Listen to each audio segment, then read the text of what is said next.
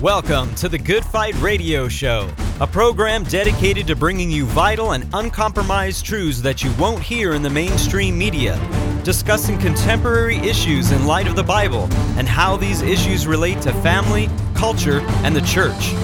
The heart of this show is to glorify Jesus Christ and expose the works of darkness as he is commanded in Ephesians 5:11. Now here's your host, Good Fight Ministries own Chad Davidson. We're talking about specifically when it comes to the Mormon doctrines and them just not meeting the bill when it comes to scriptural doctrines. And you you went through Jude. I was thinking the same exact verse once and for all delivered unto the saints. And then there's just this new gospel that we really need. You know, come 1800 years later, we really need this new gospel with another testament, which is another covenant, by the way, testament, yeah. covenant, and so forth. And then you have this rebuilding of the church because if it apostatized, it needs to be real rebuilt. So, what is that church supposed to look like when the rebuild takes place? Yeah, when you look at it, even look at the scriptures that they misuse. Uh, when you, if you know your Bible, you'll see through these lies. If you really study the scripture, you get to know it uh, because I know Mormons will typically, when they used to, when I was a young believer, they'll take out this. You know, maybe I, I haven't seen them come to my door for some time this way sometimes I have to chase them down, you know. They eventually get blacklisted, you know. Yeah. But they open up this thing where they show you these elaborate pictures of Joseph Smith praying and so forth. And one of the scriptures they like to use is Acts chapter 3, which it talks about, you know, Peter's talking to the Jews and repent, and then he'll bring the restitution of all things, which was prophesied through the prophets. He's talking about the Old Testament prophets. Say, look, he's going to, rest- says he promised to restore the church. And he did through Joseph Smith. And I like, I'm like, guys, do you recognize what's going on here? This is Acts chapter 3. Acts chapter 2, which many call the birthday of the church, okay? And whether you believe it was birthed right then or a little bit before that during Jesus' ministry and was empowered at that time, uh, in Acts 2, you have at least the empowering of the church. And the church is, is pretty, pretty close to brand new, right? In Acts 3, it's either brand new or close to brand new, right? We're supposed to believe that the church had fallen away between Acts chapter 2 and Acts chapter 3 and needs to be restored? No, that's not what he's talking about at all. In fact, in Acts chapter 2, Peter's explaining the prophecy of Joel in the beginning of the church the Jews so they understand what's going on, what this phenomena is with, with the Spirit filling people and speaking in tongues and so forth. The birthday of the church had already happened or was happening then. At least the empowerment of the church is there. He's explaining the church's beginning. So we're supposed to believe in the next chapter. He's telling non believing Jews, repent and he'll restore the church through Joseph Smith. No, he says to repent and he'll restore all things and Jesus will return. When he's talking about Jesus coming, he's talking about the returning, not coming to Joseph Smith. So it's it's such a ridiculous lie. You look at it, it's like, are they serious? And this those I feel sorry for the kids that are these so-called elders that are teaching this because they're being duped by their leaders. Do their leaders really believe that? Are they really that biblically illiterate to think the church just started and committed apostasy? They don't even teach it started. It was an apostasy at that point. They say it took you know a couple hundred years or so. And by the way, look at the offices of the church. If you restore 57 Chevy, or you restore a vehicle, it's going to look like a 57 Chevy if it's a 57 Chevy. You look at them, it's like you have elders and their kids. Man, they're teenagers sometimes. I mean, usually elder so and so. How old are you? You know, I mean, I'm starting to get gray hair. You know, and these guys have peach fuzz on on their face. Some of them, and they're elders and deacons. I mean, I think it was uh, it Brigham Young? I try to remember Joel Discourse. He says uh, they have no business being leaders in the church. Young guys, they're called elders. Uh, the Mormon church has a head prophet. Does the, did the early church have one prophet that everybody looked to? No.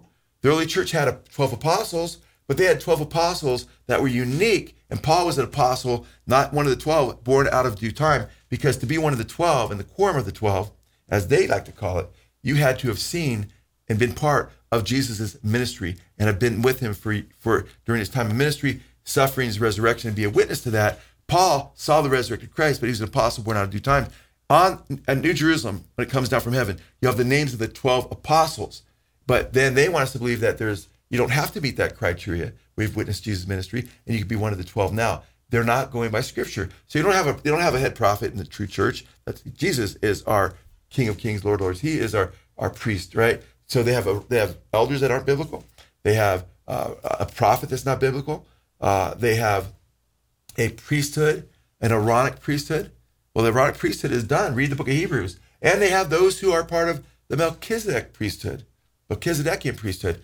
Uh, if you read the scriptures in Hebrews, in the Hebrews, Jesus is the, the priest after the order of Melchizedek, and Melchizedek was a picture of Jesus, and he has an untransferable priesthood. It says so. You can't be a Melchizedek priest either. So if you look at Mormonism, false prophet, the head guy, false apostles, false elders, false Aaronic priests, uh, false Melchizedek priests. The whole thing from top to bottom is not what the early church looked like. It's a false church, therefore it's a cult. Yeah, I think that's really important for us to understand because it just as we go down the line here, we're just seeing there is no commonality between the Jesus, the Father, the, the Holy Spirit, the church, and now something that is really, really important. And I, I really want, if, if you're uh, a LDS member and you're wondering, hey, but I've had all these things happen to me. I, I prayed and somebody got healed, or I, I felt this burning inside of me when I searched and asked, I asked God if this is true, and I, and I felt it, and I knew it was true in my heart. But we want to show you quite clearly that Joseph Smith is simply a false prophet, according to the scriptures. So, Joe, are there prophecies that Joseph Smith gave that fell flat on their face? Yeah, there are several, but how many false prophecies prophecies do you need to make, bro, for your false prophet? According to Deuteronomy 18, it is one singular false prophecy. Amen. So in volume two of their own published history of the church, uh, I think around 189 or so, and that book, volume two for sure, of their history of the church, uh, it's, a statement that he makes in February of 1835. Mormonism started in like 1830, so five years later he says that in 56 years uh, will be the coming of the Lord. Even in 56 years, he says the coming of the Lord is nigh, and in 56 years it shall wind up the scene. You know, and uh, as time some time went on, you know, after that he acknowledges that yeah, I didn't know if was talking about the millennium or it's coming. Oh, well, I think what he meant is it wouldn't happen if it happened to happen then if I was able to live long enough, but if it didn't, then you know uh, it wouldn't happen before then and what have you. So he starts to hedge it because people either he's starting to think, oh, I'm going to look like a false prophet later uh, if I live that long, which he didn't, by the way. Uh, or some people are saying, hey, you better clean that thing up because you said he's coming in 56 years in 1835. So in 1891, if he doesn't come in February of 1891, I mean, you're a false prophet. So he tried to clean it up, but it was too late. He had already made the prophecy that Christ would come in 56 years. Uh, he's a false prophet. And there, has been many, uh, just every time he talks about the future, in regard to Mormonism and and and and eternal life and how it comes through Mormonism. He's making false prophecies over and over and over again because he's talking about different Jesus. You know, when he, they're talking about you know what you're going to see and what you're going to get in the eternal life, false prophecies, uh, the celestial kingdom through the temple and so forth, and all these things associated with. And he ties the future. False. Those are all false prophecies because it's built on a false system. No, and I think and that was page 182, by the way. And I think that's important for for you to understand. And there's actually two different criteria that we'll go over here. There's other ways to be a false prophet as well, but in well, terms well, of Deuteronomy 18, because you just gave me a perfect segue, and then you hit Deuteronomy 18 because you said there's other ways to be a false prophet. Yeah. How about if Chad, if I say, oh, you know what, I Chad, you just didn't know this, but you know, I'm actually in the Bible, and my name's in the Bible, and I open up the book of Genesis to you, and I say, look at Genesis, look at the last verses. And you read Genesis, and you're like, oh, verse 26. It ends in verse 26. I'm not reading about you, Joe. I mean, it's talking about Joseph, you know, who's persecuted his brothers there, but not about you, Joe Schimmel. You know, I say, no, no, no, no, man. There's there's a prophecy in there that's that was lost, and I'm reinserting retrospectively myself as a prophet that used to be in the book of Genesis, but it was erased, and that's why none of the Jews have it in their manuscripts. But I'm restoring everything. So I got to let you know in my new translation, the Joe Schimmel translation of the Bible, we have the Joseph Smith translation of the Bible right there. So if I said that, I'd obviously be a false prophet. And I obviously, I mean, that's the most egregious, just ridiculous thing yeah. to do. I myself found myself in the Bible. It just wasn't there. You just got to believe me now. But if you look at verse 33 of Genesis chapter 50, uh, which is not in our Bibles in any Bible translation except the one that Joseph Smith said originally must have had this. Uh, verse 33, I mean, try to work, go to, go to an Orthodox Jew and say this was in Genesis. Uh, it says this, verse 33, and that seer will I bless false verse, verse does not exist, and they shall seek to destroy him, and he shall be confounded. Okay, now that's important. And that seer will I bless. He's talking about himself. And they that seek, I'm sorry, and they that seek to destroy him shall be confounded. By the way, that's a false prophecy right there. Yeah, what happened to him? Well, they, they tried to seek destroy him, and they weren't confounded. They actually killed him, and he had a gunfight, and he lost the gunfight. Uh, for this promise I give unto you, for I will remember you from generation to generation, and his name shall be called Joseph. Surprised he didn't just write Joseph Smith there, you know? I guess he realized probably, oh, that's right, maybe they didn't have last names back then, better keep that name out. His name will be called Joseph, and he shall be named after uh, after the name of his father. Joseph Smith's father's name was Joseph, right? And he shall be like unto you. For uh, the thing which the Lord shall bring forth by his hand shall bring my people unto salvation, which is another false prophecy because Mormonism brings damnation. There's three false prophecies right there, and him retrospectively inserting a prophecy about himself in the Bible thousands of years later, saying this was actually there. Not in any manuscripts. The Jews would just laugh their heads off, saying, but this is not a laughing matter. This is heartbreaking because he's deceiving many, many people with these lies. Yeah, and it's it, as as Joe just said. There's multiple ways to to prove a false prophet, and I believe that we could summarize what happens in Deuteronomy 13 earlier in the show when we went That's through right. a different Jesus, a different Father, different Holy Spirit, different church, all of these things. That even if a dreamer of dreams, even if a, a prophet comes, and even if he has things come to pass, which seems like most of this fell on deaf ears, anyways, and not even Satan was helping him uh, fulfill some of these prophecies. But even if they did come to pass, Yeah. if they lead you to another God, That's right, they're a false prophet. That's right. And it's a different God, definitely. We've proven that. And he absolutely fulfills all the prophecies about a false prophet. Absolutely. And and it's really heartbreaking. And you think about adding to God's word there, you'll be proven to be a liar. And Joseph Smith over and over again has proven to be a liar. And the Bible once again is right, and Joseph Smith is wrong. And speaking of that, I mean, if we're going to talk about the Christian faith, we're going to talk about what the Bible says, the atonement, the what Jesus Christ did, atoning for our sins at the cross. How does the atonement differ from Mormonism to true biblical Christianity? Yeah, sometimes when we speak of Catholicism and uh, the heartbreaking lie is that that you know Jesus' blood, you know, you have to suffer in purgatory to have your sins purged, your venial sins uh, by torment before you can be made ready for heaven. As though the blood of Christ really cannot bring forgiveness without your suffering for your own sins. That's a heresy. That's blasphemous. Well, Mormonism, uh, early Mormonism, true Mormonism, it's gotten facelifts, and now it's even more distorted than it was then in some ways, uh, as they try to make it look more biblical. Uh, taught that the blood of Jesus Christ is not powerful enough, uh, not good enough to really remit us, remit all of our sins. In fact, uh, John 1 7 says, But if, you know, we walk in the light as he's in the light, we have fellowship one with another, and the blood of Jesus Christ, his son, cleanses us from all sin. And 1 John 1 9, as you know, Chad, says, If we confess our sins, he's faithful and just to forgive us our sins and cleanse us from all, All unrighteousness. unrighteousness. Well, according to Mormonism, uh, Joseph Smith, Brigham Young's Mormonism, uh, you had to have your sins atoned for uh, because Jesus' blood wasn't good enough in certain areas. So, uh, jo- Joseph Smith, or Prophet Joseph Smith, History of the Church, again, Volume 5, page 296. Uh, uh, Prophet Joseph Smith Jr., History of the Church, Volume 5. I am opposed to hanging. Now, not, he's not opposed to capital punishment here. He's opposed to hanging. Why? He doesn't shed blood. He says, even if a man killed another, I will shoot him or cut off his head, spill his blood on the ground, and let the smoke thereof ascend up to God. Uh, and if it ever I have the privilege of making a law on that subject, I will do so. Do it so. So yeah, he's going to, you know, uh, that's that's Joseph Smith, Brigham Young. Okay, he says, "Will you love your brothers and sisters likewise when they have committed a sin that cannot be atoned for without the shedding of their blood?" This guy's a con artist, by the way.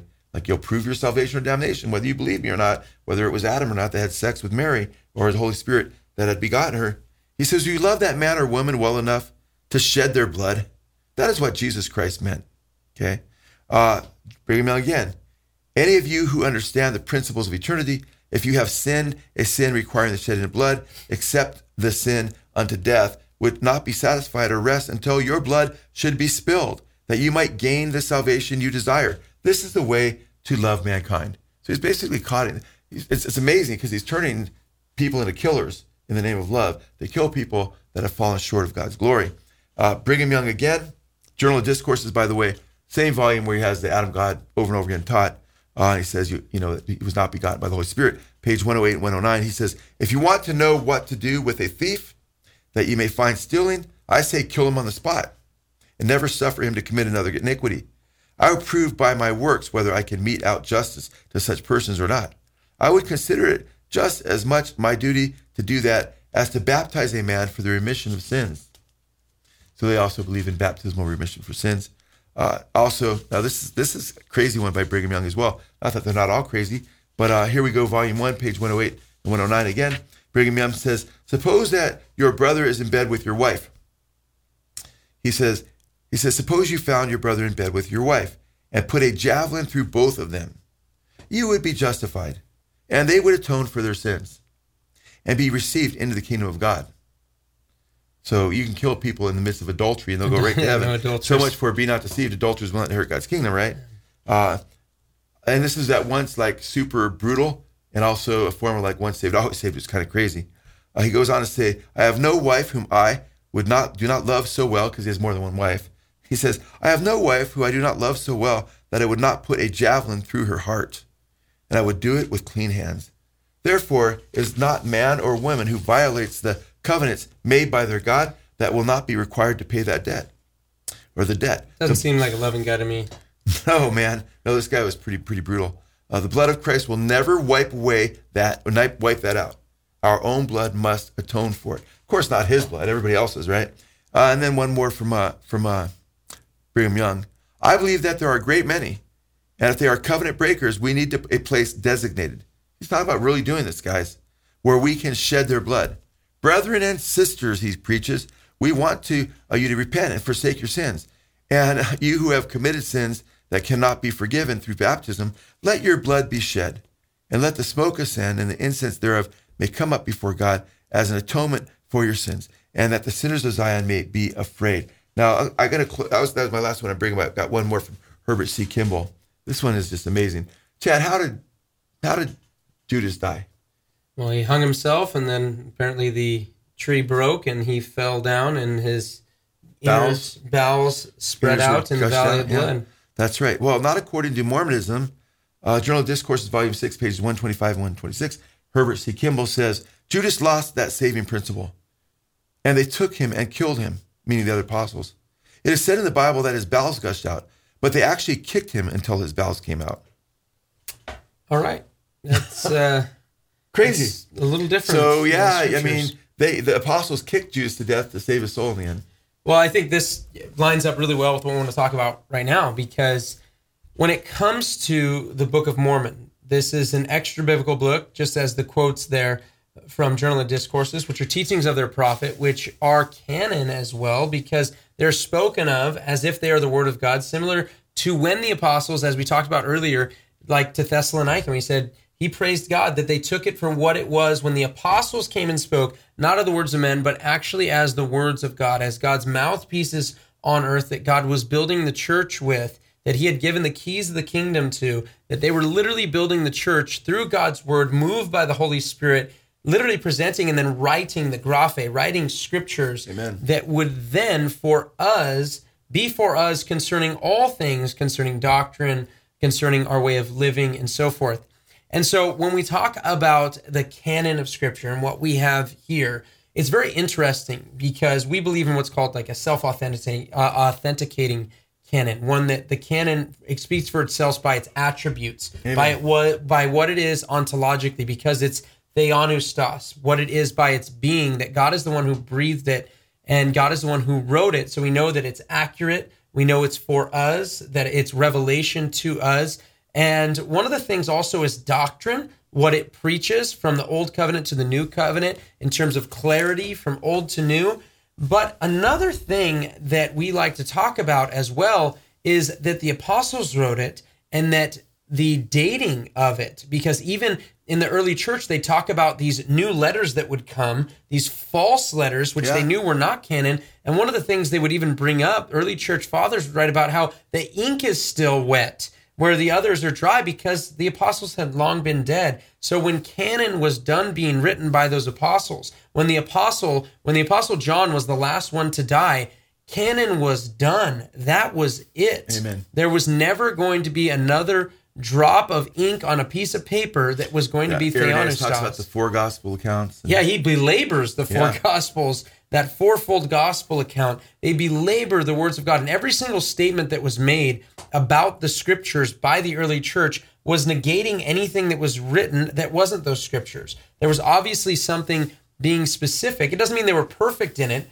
The only thing that is perfect is the word of God that we are given, not necessarily the men that God used as a thermometer that told us, hey, this is the word of God when we read a thermometer rather than a thermostat that decides it. But this all is a, quick reference point to get to why we don't trust the Book of Mormon as a canon on top of, or as we should say, as a part of the canon of scripture that we already have. Yeah, amen. And, and of course, Paul, we've, alluded to it earlier, but if you go by a Mormon temple, you'll see what's supposed to be the the Mormon, you know, prophet, you know, Bologna or Moroni. Okay, Yeah. it's really baloney. It's what it's being, is being taught there.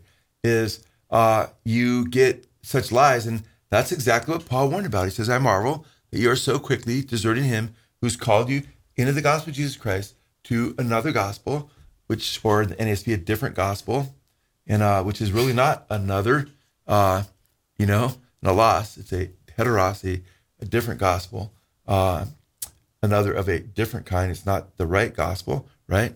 So it's interesting. He says, if we are an angel from heaven, even Paul, if we do this, or an angel from heaven preach another gospel than that which we preach, let him be eternally condemned. Let him be accursed. One translation says, go to hell, you know, because talking about being separate from Christ forever. It's a looser translation, but that's basically what it's talking about there. It's that serious. And then in Galatians chapter 3, verse 1, Paul says, Who has bewitched you, you know, before whom the Lord Jesus Christ was crucified? And they, there's a spell that's been put on them. And these different gospels come with demonic spirits. The spirit speaks expressly, a lot of times some will depart from the faith, giving heed to seducing spirits and doctrines of demons. So they're the false prophets in First John chapter 4. They have a different Jesus, First John chapter 2. And there's they labor under a different spirit called the spirit of error. So it's important that we understand that there are demonic spirits behind these things. That's why they there's such power in Mormonism as far as riches and, and, and money. I mean, look at how much the Roman Catholic Church money has. You can do that later. You Google how much church the m- money the Roman Catholic Church has. Then Google the much smaller Mormon Church and see how much money they have. You know, and see what they have their hands in. Okay, not clean a lot of it. You know, so it's just quite interesting. Uh, and then uh, when you look at Mormonism, you look at their claims. I already mentioned that when the, this, the Moroni comes the third time, and the third visitation, basically a third denial of the true gospel, boom, that's when we have a uh, the cock crowed. Joseph Smith said, you know, which is exactly what happens when there's third denial with Peter. So it's interesting. You get this different, and this Moroni on the top of these Mormon temples is supposed to represent uh, that angel that came to preach the gospel. And some Mormons will try to line that with Revelation chapter 14, the angel that flies to the midheavens preaching the everlasting gospel. We know it's not the same angel for two reasons. Number one, it's not the everlasting gospel, it's a false gospel, like so many false gospels that are there. Not only that, it's not only a different gospel, but the angel that flies in the midheavens, that angel flies in the midheavens uh, during the tribulation period, saying not to take the mark of the beast. It hasn't happened yet, you know. So, uh, uh, and we get this false testimony of who Jesus is, different Jesus, different gospel. But it's interesting when you actually crack open the Book of Mormon. If you go to, for instance, uh, you know, Mosiah chapter 14. And if you got a Bible, don't look for Mosiah 14 in your Bible, you won't find it. That's years and years later. Uh, years and years later, Mosiah 14, supposedly Joseph Smith had golden plates, right? And these golden plates contained the Book of Mormon, you know, that were hidden by the Nephites and after their war with the Lamanites. And the Nephites were, uh, the Lamanites became bad and, and they were basically cursed with a dark skin. And that's where the American Indians supposedly come from. So it's interesting when you see uh, the Nephites. The Nephites had hid, hid these golden plates. Joseph Smith is brought to discover them. He has these magic glasses and the Urim and Thummim, and he can he can he can translate them right into English. But when you read Mosiah chapter 14, it's only 12 verses long. Okay, it's those 12 verses are the same as Isaiah chapter 53, the first 12 verses in the King James Bible, with the these and thous. He's copying the King James Bible and he's not copying gold plates. You can prove it. You know, I can prove it. And I found this out when I was a new Christian. I was studying Mormonism and looking at their claims. I had Mormons coming to my house. One time I had 10 or 12 Mormons at my house. Uh, I was showing them a presentation they sold their souls for rock and roll. I didn't know any Christians yet. And these guys are coming, the JWs are coming. So I'm studying what they're saying. I'm saying, no, they got a different Jesus. They got a different Jesus. And I'm, I'm, I'm expressing them. And they, they had the Mormon dances, and they're all in the secular music and everything. And I thought, it's kind of interesting. You guys claim to be the one true church, but you can't even get your music right, man. They're like, we play all this music at our church ordained dances. But there was a bigger problem than that. The bigger problem was that a different Jesus. And Mosiah 14, this is what's a trip, Chad. If you look at Isaiah chapter 53, the first 12 verses, and Mosiah 14, they're pretty much identical. Here's the problem is the King James, that whoever copied Mosiah 14 from Isaiah 53, claiming it was from golden plates, maybe Joseph Smith, right? They copied the italicized words from Isaiah chapter 53 into Mosiah 14. That italicized words in Isaiah 53 were added there by the King James translators for clarification. Otherwise, you have these choppy sentences. And they copied all those, like the, the same 11 italicized words in those first 12 verses into the book of Mosiah.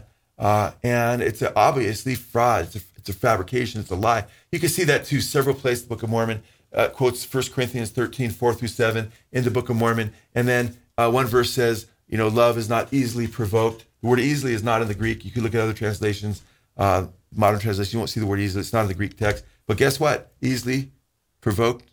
Both those words find themselves in the Book of Mormon because they're copying. There's several citations of the Book of Mormon. Some say up to 4% of the Book of Mormon is quotations taken right from uh, the King James Bible. It's a fraudulent Bible. It's a lie. And we love you, but we, we and even and, and even if somebody passes this on to you, Dallas, Mr. Dallas Jenkins, uh, we, we, we hope that you get right with God. And we hope, I mean, you're having your 15 seconds of fame. It's, it's 15 milliseconds, even less than that compared to eternity because time goes so quick compared to all of eternity, which is forever. We love you, man but we don't love what you're doing. And we encourage you in the name of the Lord Jesus Christ to get right with God and say, hey, wait, this is a different Jesus. This is a different gospel. This is a different spirit, and it's damning people, and I cannot be party to this. So we encourage you to repent and get right in this area. And we really encourage our Mormons, any Mormons that are listening, we love you, man. Jesus died for you. Uh, Chad and I were lost. We didn't know Jesus, man. I was I came out of the New Age occult, uh, occultism stuff before I came to Christ. I was doomed. I didn't know I was lost. But then when I saw who Jesus was, I embraced him. When I saw different Jesus come around that were being proclaimed to me, I stuck to the Jesus scripture because you know what? There's no, nothing more important than knowing the true God and having eternal life in him. You've been listening to the Good Fight Radio Show brought to you by Good Fight Ministries. If you're blessed by this show and would like to partner with us, please consider visiting our Patreon page at patreon.com slash goodfight. Or you can write to us at P.O. Box 2202 Simi Valley, California 93062, or call us toll free at 1 866 JC Truth. That's 1 866 528 7884. We hope you'll tune in next time on the Good Fight Radio Show.